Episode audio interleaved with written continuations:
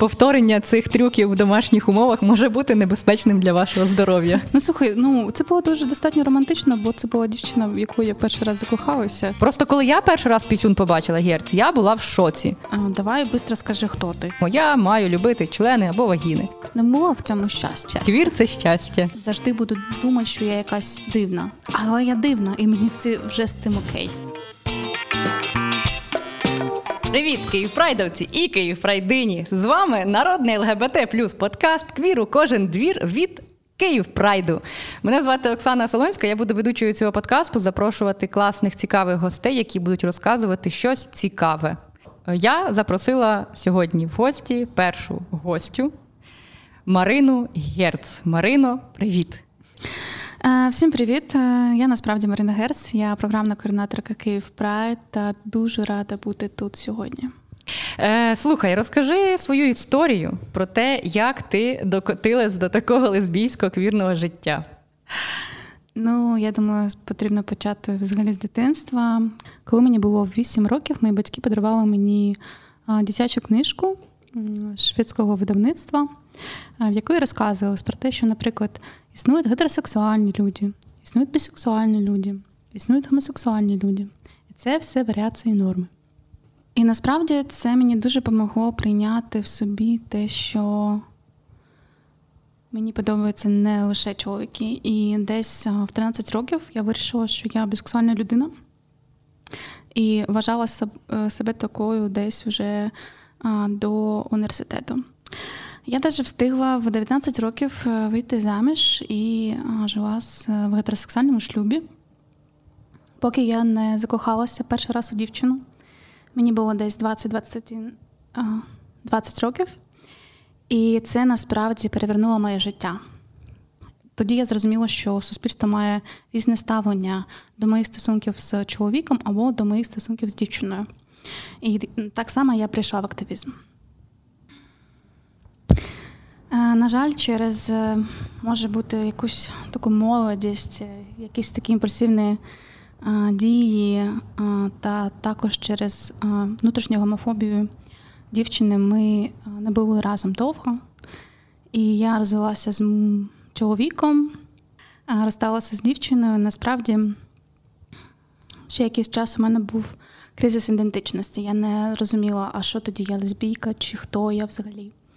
Потім я познайомилася більш з теорією сексуальності, сексуальної орієнтації та гендерної ідентичності, наприклад, і е, зрозуміла, що я, скоріш за все, небінарна людина. І вважала себе взагалі пансексуальною людиною. Да? Тобто мені було не так важливо якої статі або гендеру людина. І в той час я була в стосунках з трансгендерною жінкою. В той же час я почала е, приймати свою поліаморність. Якийсь час жила в поліаморних стосунках з трансгендерною дівчиною та трансгендерним хлопцем. Слухай, ну я тебе переб'ю. Мені просто завжди було цікаво, і я думала завжди це в контексті, що мені цікаво. Ми з тобою мали цю розмову. Окей, Е, та ми з тобою мали розмову про те, що можливо я бісексуальна людина, і от знаєш. Е, я свого часу нещодавно слухала е, Pussycat Dolls у себе на кухні, і я зрозуміла, е, що можливо Можливо, наша помилка, наша їхня, не знаю, помилка гетеросексуальних дівчаток в в дитинстві це те, що ми е, дивились на на Pussycat Dolls і хотіли бути як вони, а насправді ми просто хотіли їх.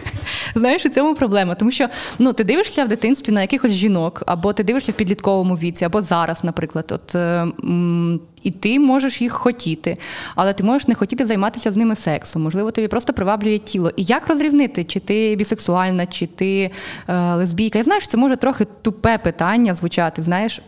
Але в контексті пошуку себе і усвідомлення себе, от це мені здається дуже важливо зрозуміти, чи і чи взагалі треба себе якось означувати. Ну так, це була друга частина моєї розповіді про те, що потім я вирішила, що я взагалі то квір людина, і мені не так важливо визначитись, е, якого я гендеру або сексуальної орієнтації. Зараз, наприклад, так я в стосунках з людиною, яка визначає себе як жінка, і вона лесбійка, але це не означає, що я маю бути визначати себе як лесбійка, наприклад. Стосовно твого питання, мені здається, тут багато тиску від суспільства про те, що потрібно знати, хто я і е, якось себе визначити. І я взагалі, коли, коли я говорю про проблематику квірності і сприйняття квір людей, я кажу про те, що в нашому суспільстві визначається, що якщо у тебе немає, ну, час. Ну, ми говорили з тобою про те, що коли ти називаєш себе е, квір людиною, у людей немає чіткого поняття, що таке квір, і відповідно тебе не існує, бо ти не названий. Коли ти кажеш, о, я лесбійка, ну типу, знаєш, навіть моїм якимось знайомим було важко пояснити, як це людина не бінарна, ну людям, які, які не мають ніякого відношення до ЛГБТ плюс спільноти, вони не можуть зрозуміти, як це себе ніяк не називати, або ніяк не відчувати, або одночасно відчувати себе обома статями чи гендерами там.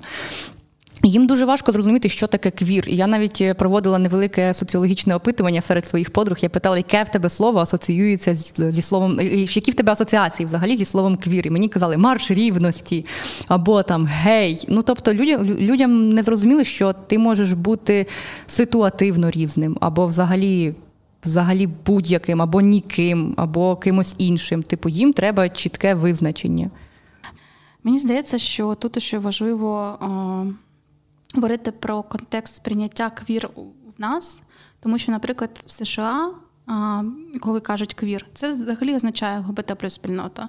Там люди дуже рідко говорять там I am gay or I am lesbian. Зараз вже просто говорять I'm queer. Це не має значення хто саме.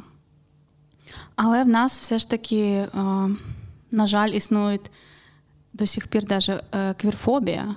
Да? І тобто частина ЛГБТ спільноти дуже негативно ставиться до людей, які називають себе квір. Вони вважають, що, наприклад, е, люди, які називають себе квір, вони заважають суспільству прийняти ЛГБТ плюс спільноту. Чого?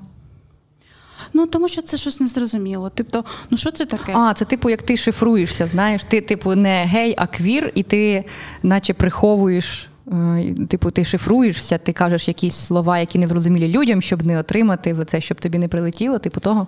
З одного боку, так.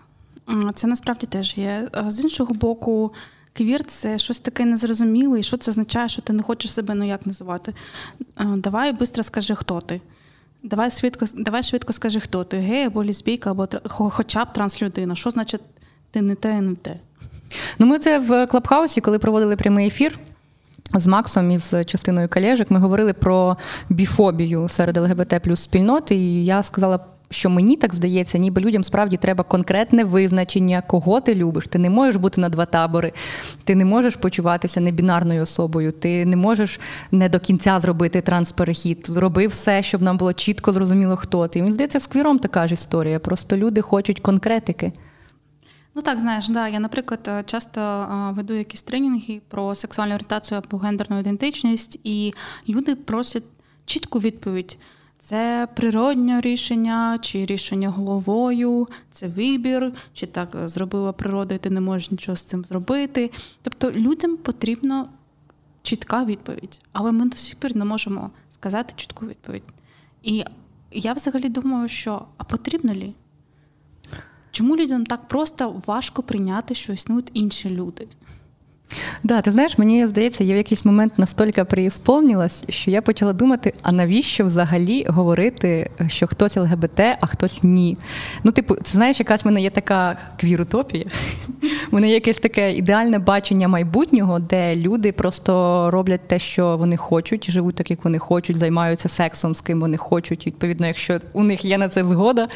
Але мені здається, чи так потрібно е, самоідентифікуватися? Навіщо взагалі потрібно? самоідентифікуватися? Мені здається, це питання ще пов'язано з ем, до себе, як я ставлюся до себе. Якщо мені важко прийняти себе, може бути не лише в питанні сексуальної орієнтації або гендерної ідентичності, я можу вимагати від себе чітко відповіді на все. Хто я? Хто Звичайна я? домогосподарка чи агро, агрофермер з Рівненщини? Ну так, мені здається, людям важко просто якось жити. Слухай, тобі легше стало жити, коли ти назвала себе квір людиною? Так, я вважаю, що так. І іноді я зараз теж не думаю про це, що я квір. Тобто, коли в мене була криза ідентичності, я проживала її декілька разів в житті. Так, коли я думала, лесбійка я чи ні, трансгендерна я людина чи ні, що мені потрібно робити, як мене себе назвати. І мені стало так легко, коли я просто відмовилась від потреби якось себе називати. Я просто існую. І мені окей з собою, з такою, яка я є. Я можу говорити лише в жіночому роді, тому що мені насправді, як феміністки, також важливо підтримувати жінок і руйнувати якісь патріархальні стереотипи. Тому що я, наприклад, не виглядаю як е, стандартна жінка. Да? І я думаю, що раніше, коли мені було важко себе прийняти, я також думала, що як би я себе не назвала, мені завжди будуть е, завжди будуть думати, що я якась дивна. Але я дивна, і мені це вже з цим окей. Так, і мені знаєш, цікаво, ми просто ми з тобою говорили про те, що можливо я бісексуальна людина. Я не знаю, я не можу це зрозуміти. І в якийсь момент я справді від себе відстала з цим. Я така, ну окей, мені подобаються жінки. І ми з тобою говорили про різницю між сексуальною орієнтацією і сексуальністю. Я не можу знайти якоїсь чіткої межі між цими двома поняттями. Можливо, ще хтось не може разом зі мною. Е, ставте плюсик в чат, хто не може. Але яка яка різниця між цими? Тобто, розумієш, мені зараз, наприклад, візуально подобаються жінки. Мій перший сексуальний досвід, привіт, мамо, був із дівчиною. І ну, типу, мені мені все окей, мені подобається. Мені подобається в порно більше жінки, ніж чоловіки, наприклад. Але це, ну, типу, чи це означає, що я бісексуалка, чи це означає просто, що мені подобається просто подобаються жінки. Моя мама буде слухати цей подкаст, і я передаю їй привіт великий. Але я думаю, вона вже нічому не здивується. Так, і от яка різниця між сексуальністю і орієнтацією? Я вважаю, що взагалі концепт сексуальної орієнтації він вже такий трохи застарілий. Тому що, ну, якщо так е, подивити, наприклад, в нас є е, потяг романтичний або сексуальний, його ступінь, його інтенсивність, його наявність або відсутність. У нас є наша історія ідентичності. У нас є сексуальні практики. На жаль, в патріархальному суспільстві деякі сексуальні практики до сих пір асоціюються з якоюсь орієнтацією. Наприклад, деякі гетеросексуальні чоловіки ловлять кайф від е, анальної стимуляції, але вважають, що це можуть робити лише геї. Тоді в мене питання: ці е, правосеки, які займаються сексом з чоловіками, вони просто правосеки, які займаються сексом з чоловіками, чи вони все-таки геї правосеки? Ну, це вже знаєш питання про політику ідентичності, як я себе називаю. Ну тобто е, раніше і раніше був такий термін, як ЧСЧ чоловік, який має секс з чоловіком. І тобто людина навіть не зобов'язана називати себе геєм або бісексуалом, вона просто може бути ЧСЧ. Мені здається, такий легкий шлях, щоб е, не зосереджуватися на внутрішній гомофобії, да, щоб було легше взагалі себе прийняти. Да? Ну, Тому що назвати себе геєм це може бути страшно. Ужасно. Да. Ну, Якщо я просто просто мені подобається займатися сексом з чоловіками, це вже легше. Це якась частинка прийняття. Я просто ходжу на прайди з іншого боку, б'ю людей і потім приходжу додому до свого хлопця. Ну, Але я не гей. Мамо, я не гей. Ну, я взагалі вважаю, що якась частина ярісних гомофобів це люди, які не можуть себе прийняти. Це така застаріла думка, але я до сих пір думаю, що вона е, реалістична. Ну, я теж думаю, що коли ми називаємо всіх гомофобів латентними геями, то ми ображаємо геїв передовсім через це, знаєш? Я згодна, так. Окей, Герц, значить, ти доросла дівчина і перший раз побачила голу вагіну дівчини, з якою займаєшся сексом. Твоя реакція. Моделюємо ситуацію, знаєш. А, Та я була взагалі в шоці, що це відбувається. Ну тобто, я колись робила дослідження, таке маленьке опитування, коли я писала статтю про перший гомосексуальний досвід у дівчат. І деякі дівчатка казали, і я не була виключенням з цього, що ми брали е, досвід з порнофільмів. Але дуже важливо наголосити на те, що е, на тому, що відбувається в порнофільмах. Повторення цих трюків в домашніх умовах може бути небезпечним для вашого здоров'я. Так, тому що одна дівчина навіть здобула собі травму, коли спробувала повторити все те, що побачила. Так, ти побачила вагіну. Я я не зійду з цієї стежечки. Давай, Герц, ти побачила в перший раз вагіну. Ну, типу, ти як? Просто знаєш, мені цікаво, е, як це відбувається.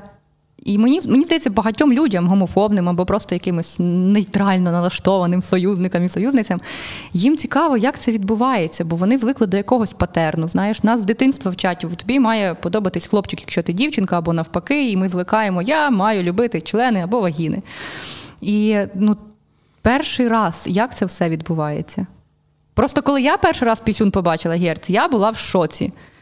Але я розуміла, що мені з цим жити все життя, розумієш? Ну, з цією любов'ю. Е, Я була в захваті. Тому що я виросла в маленькому місті. Де немає вагін. Так близько я їх ще не бачила. І я пам'ятаю, як я в 16 років е, зареєструвалася на якомусь там сайті, чи тоді не було якихось там телефонів е, з можливістю встановити собі якусь програму. І я зареєструвалася на сайті і е, забила своє місто, і забила, що я дівчина шукаю дівчину, і мені видало лише одну мою однокласницю, яку я не дуже любила. А взагалі, от е, зараз то я розповім про свій перший раз, мабуть. А... Мабуть. Да, ну я просто пригадую один свій камінат, коли я почала стажування і ну, розказала, що я ГБТ-активістка. Е, і мені хлопець запитав: а як ви це робите без пенісу? Я така, ну мені дуже жаль твою дівчину, якщо ти не знаєш, як займатися сексом. Якщо ти знаєш, як займатися сексом лише з пенісом. Я бажаю цю історію просто. Um, ну, слухай, ну це було дуже достатньо романтично, бо це була дівчина, в яку я перший раз закохалася. Я була просто рада, що вона зі мною, що я можу е, торкатися і я можу бути з нею. Тому що, як я казала, що я закохалася перший раз, коли була в шлюбі, і це був важкий шлях прийняття і реалізації мого кохання. А взагалі е, даю пораду, просто запитуйте, запитуйте, що людині подобається. Герц, чого ти пішла в активізм? Я зрозуміла, що суспільство ставиться по-різному до моїх стосунків з чоловіком і до моїх стосунків з дівчиною, і мені це не сподобалось. Я хотіла мати ті ж самі рівні права, також спокійно тримати мою кохану дівчину на вулиці за руку, щоб мені, мені не було потрібно. Вгадувати, з ким я живу, і як зараз таксисту сказати, а ось моя партнерка, вона то-то-то, коли ми маємо якусь розмову. А пішла чого з активізму? Я 10 років в правозахисному русі, і я зрозуміла, що мені зараз більш цікаве робити щось не з зовнішнім світом, а з внутрішнім світом людини. Ти розповідала про те, що в тебе були поліаморні стосунки. Як воно зсередини, знаєш? Дуже по-різному. Ну, о, мабуть, почну спочатку. Коли я була маленька, я прям робила якісь такі списки людей, які мені подобаються. Іноді люди в цьому рейтингі рейтингі. А потім знаєш, як об'єднати там нотатки або об'єднати фотоальбом просто. Наші ті списки? Один, два, три, якщо можна зробити один список. Моя сім'я. Ну, я була маленька і була в пошуку в себе.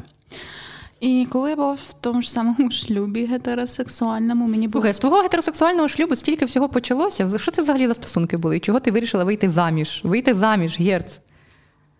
Мені було 19 років. Все можеш закінчити. Да.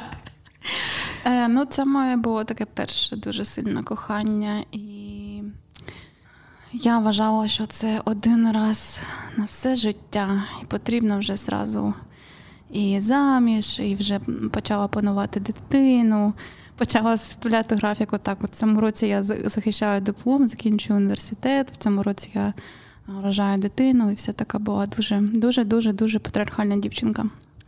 Мені я вважаю, що я просто намагалася бути як всі. І засунути себе в ці рамки, і думала, що це дасть мені спокій і щастя. Але спокій і щастя мені це не дало. Так ось, коли я була в шлюбі, я іноді відчувала якийсь, е, якийсь потяг до різних людей і дуже-дуже себе за це соромила. я вважала, що це не потрібно так робити. Я справжня жінка. Бог як- казав ще: люби чоловіка, там що будь хорошою жінкою, Так, так, так. плануй дипломку завчасно. І дітку теж не. А, потім, вже, коли я, ми розсталися з чоловіком, я якось почала це все переосмислювати. Закохалася в трансгендерну жінку, і тоді думала: ну так, я не буду повторювати своїх помилок, тому це теж зараз буду оце так, е, буду вже приймати себе як ЛГБТ людини, але буду також моногамною. А у мене не вийшло. Я закохалася ще в трансгендерного хлопця, і через довгі розмови з моєю партнеркою ми вирішили жити разом. І десь півроку ми жили так. Але важливо сказати, що крім того, що е, в мене було два партнера, партнер і партнерка, також в мене було дві роботи. Ми жили всі в однокімнатній Всього по парі. так, ми жили в е, однокімнатній квартирі, і це було так важко. Ми спробували насправді там кожного тижня робити декілька годин розмов, коли ми проговорювали, що нам подобається в стосунках, що не подобається, що потрібно зробити по-іншому. Але все ж таки це були співзалежні, співзалежні стосунки. І через півроку ми зрозуміли, що так далі не може рухатись, і розсталися також одночасно з, зі всіма партнерами. Потім я все ж таки почала е, вважати себе е, поліамурною людиною, але не було в цьому щастя. Також не було. Ну, Розумієш, я просто була в пошуках щастя, різних методів досягнення щастя. І м, От ми знайшли визначення, що таке квір. щастя. Квір це щастя. Так. Е, Під час психотерапії я зрозуміла, що ну, це насправді в моєму випадку. е, Поліамурність це була це був страх е, близькості. Якось одна моя партнерка сказала, що я одночасно з усіма, але не з ким. Це насправді було так, тому що мені було дуже важко взагалі подумати. Може бути, знаєш, це як протилежно е, від е, гетеросексуального шлюбу. Протилежно я потім думала, що мені важко уявити, що я буду з однією людиною на все життя. Е, Все змінилося, коли я закохалася в дівчину, яка була в стосунках. І це було дуже важко для мене бути не в центрі стосунків, стосунків а бути десь там на периферії. І я почала пересмисляти своє ставлення до поліамурності, до стосунків, і зрозуміла, що це все ж таки не моє. І зараз я в моногамних стосунках з дівчиною, і я насправді щаслива в них. І я бачу себе там через 10 років, через 20 років з цією людиною. І дуже вдячна їй за те, що я почала сприймати себе як тому числі щасливу людину. Ну, тебе покидало трохи. Знаєш, в тебе було спочатку один на все життя, потім ні, ні з ким е, назавжди, а потім знову одна на все життя. Ну ні, ні, ні. Дивись, це все ж таки трохи інше. Я не вважаю, що це одна людина на все життя. Я насправді, коли ми розмовляємо про наше майбутнє, я говорю про те, що тут і зараз я хочу бути з нею довго. Але я не можу знати, що буде через рік, через п'ять років. І мені здається, це дуже чесно. Я взагалі думаю, що крім того, що квір це щастя, щастя це чесність. Бути чесною з собою та з іншими людьми. Ну, ми про це власне говоримо, коли спонукаємо, безпечно спонукаємо робити камінаути, бо це теж частина прийняття себе. Коли ти говориш всім, ким ти є насправді, це тебе звільняє від багатьох е, негативних речей у твоєму житті. Так, тому що багато енергії витрачають люди, коли їм потрібно а, завжди контролювати себе, що вони говорять, кому вони говорять. Особливо, коли вони а, вигадують якісь історії про своє життя. Я знаю деяких людей, які а, для інших людей придумали історію, що вони там в стосунках з чоловіком, хоча насправді вони там лесбійки, наприклад, і вони приховують свої стосунки, з дівчиною. Це дуже сумно мені, тому що людина витрачає багато енергії на те, щоб просто ще більш себе не приймати і почуватися себе погано. Ну, власне, так, але ми ми не закликаємо всіх одразу робити камінаути. Звісно, це залежить все від вашого оточення, і від ваших друзів, і від вашої ситуації. Але так, мені здається, що коли ти чесний, це тебе звільняє і справді робить щасливим або щасливою. Так, ну, наприклад, я маю історію, коли а, моїй мамі було потрібно 6 років, щоб прийняти мене. І це було спочатку дуже такі ссори, маніпулювання мною, неприйняття мене. Потім довгий час це було просто ігнорування мого життя.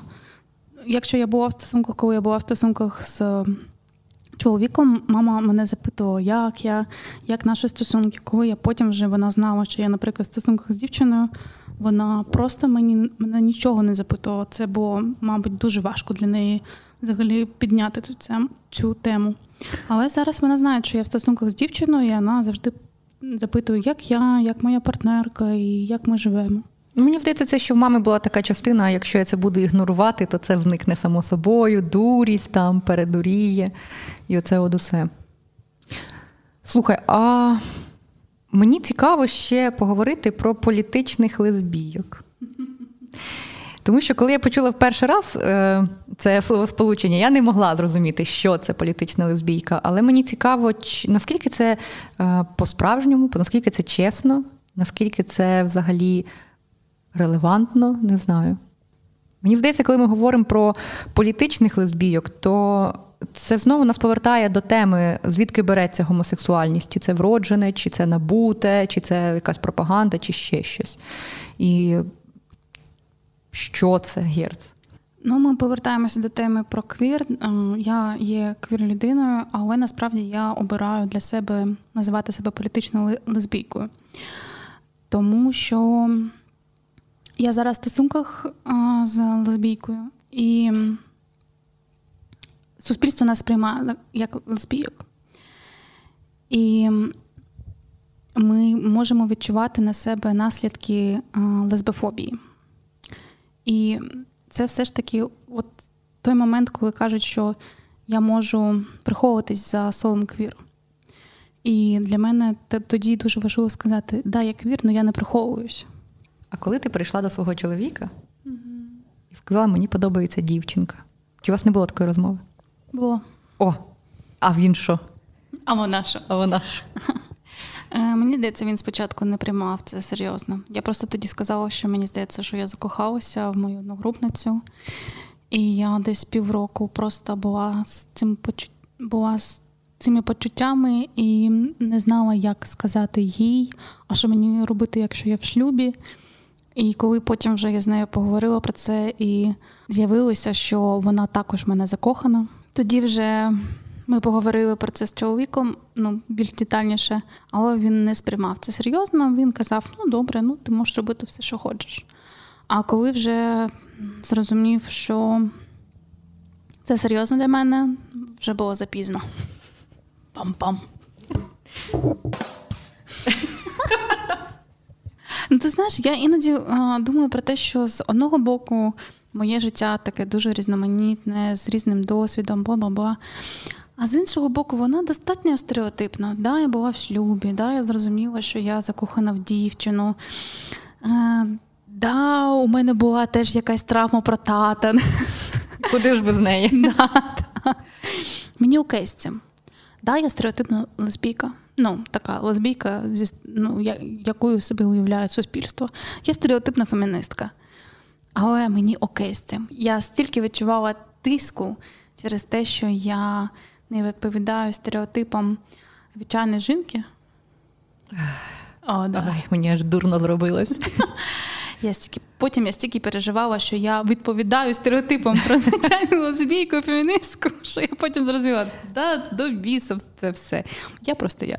Ну, знаєш, ці стереотипи вони настільки дурні про те, що отакою має бути лесбійка. І але якщо ти лесбійка, то ти маєш бути якоюсь незвичайною, якась незвичайна історія, не знаю, як ти продала свій голос, щоб тобі подарували ноги, і ти цими ногами пішла до жінки, завоювала її. Або не знаю, типу, полетіла в космос і там зустріла якусь іншопланетну жінку. Ну, типу, це ж це ж окей. І мені здається, в твоєму контексті говорити про стереотипи це зайве, бо у кожної людини якась своя історія є, і своя історія прийняття або відторгнення себе, а потім пошуку себе. І мені здається, це окей. Ну, типу, ну окей, ну ти ну, стандартна феміністка, то й що? Чудово. Хто тобі що зробить? Правий сектор е, включав моє фото як національну загрозу. Ти ти зразкова феміністка. Де моя нагорода? Що розкажеш? З мене ведуча подкаста охуєнна взагалі. Ну, простіть. Можу розказати про роботу в Київ Прайді. Герц, а чого в Київ Прайд прийшла? Що тобі тут медом намазано? Коли я в 16-му році перший раз зайшла до малої опери, де були заходи Прайд тижня, я зрозуміла, що хочу бути частиною всього цього. І це був насправді дуже довгий шлях, тому що я спочатку була просто як учасниця дискусій, потім колись фасилітаторка, потім була тренеркою на якусь там, а потім, потім була тренеркою. І просто так склалося, що я прийшла до Київ Прайду вже працювати над програмою Прайд тижня і роботати, роботати в проєктах. І насправді якийсь час Київ Прайд був сенсом мого життя і такою великою частиною мого життя. І я насправді вже останні роки говорю, що якщо я піду з Київ Прайду, то я більше не буду працювати в інших ЛГБТ-організаціях, тому що я не думаю, що можна після Київ Прайду ще кудись піти працювати. Мені здається, є якась проблема в образу Київ Прайду. Ну, взагалі, в сприйняття людьми якихось ЛГБТ-організацій. Людям здається, що це має бути якась зразкова штука, яка ніколи не помиляється, якийсь універсальний штучний інтелект, який продукує тільки ті думки, які сприймають всі, або ніколи не помиляється, все робить правильно. І мені здається, важливо сказати, що Київ Прайд це кількість, певна кількість людей, які також можуть робити помилки. Мені важливо сказати, що Київ Прайд це не штучний інтелект і не якийсь vision, який штучно створений. А він теж робить помилки і робить щось неправильно. Але коли ми говоримо всередині команди про те, що ми найбільша ЛГБТ-організація, то ми говоримо про те, що нас справді велика кількість людей, які нас підтримують, і для яких ми це все робимо, і з якими ми працюємо. І не в кількості команди, а в кількості, мабуть, людей, які до нашої думки прислухаються, і, звісно, ми відчуваємо відповідальність за неї, коли ми щось робимо. Але от ця от найбільша ЛГБТ-організація, вона саме тому, що найбільша кількість людей до нас прислухається. Ти колись помилялася в Київ Прайді Герц?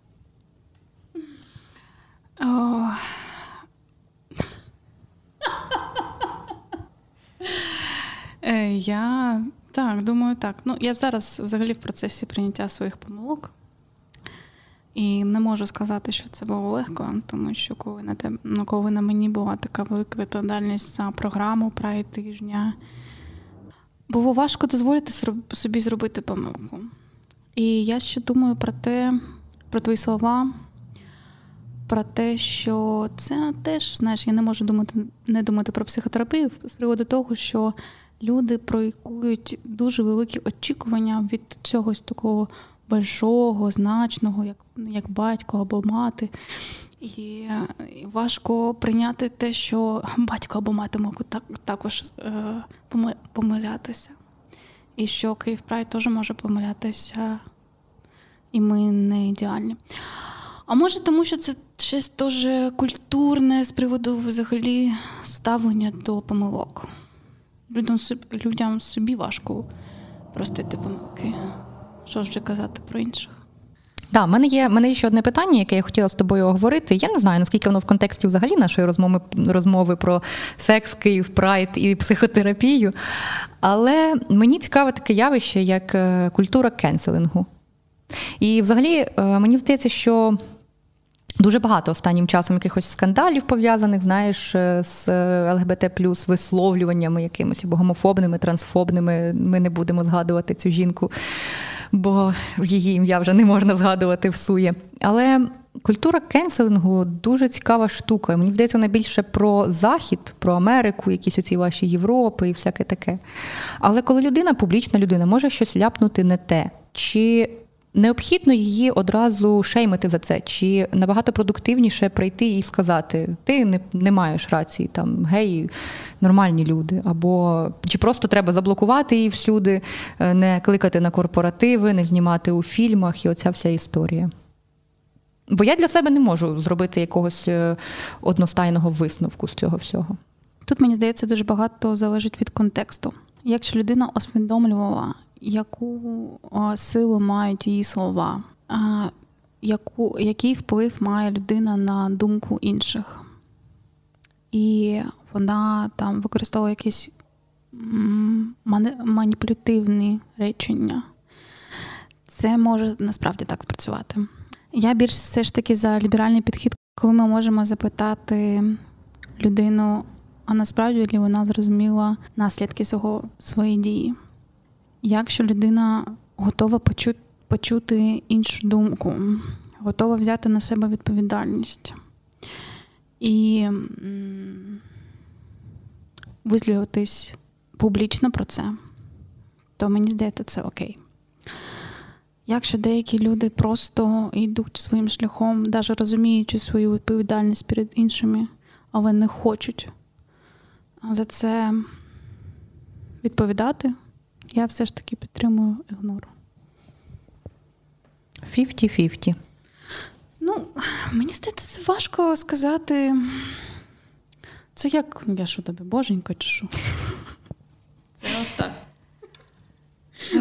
Дорогі Київпрайдовці і Київпрайдині, дякуємо, що ви слухали цей подкаст. Вибачайте, якщо щось не так.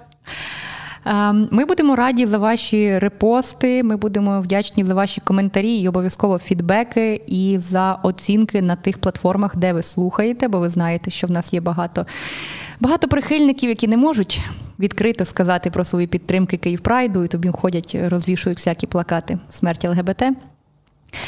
Ми будемо вдячні за ваші оцінки на всіх платформах, де ви нас слухаєте. Розказуйте своїм друзям, подругам, мамам, бабушкам біля під'їзду.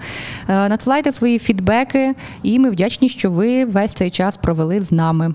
Гарного вам дня або вечора, або ночі. Всім щастя та кира.